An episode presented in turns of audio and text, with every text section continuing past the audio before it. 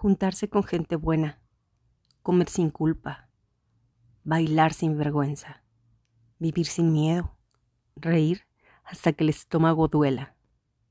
Eso es disfrutar la vida.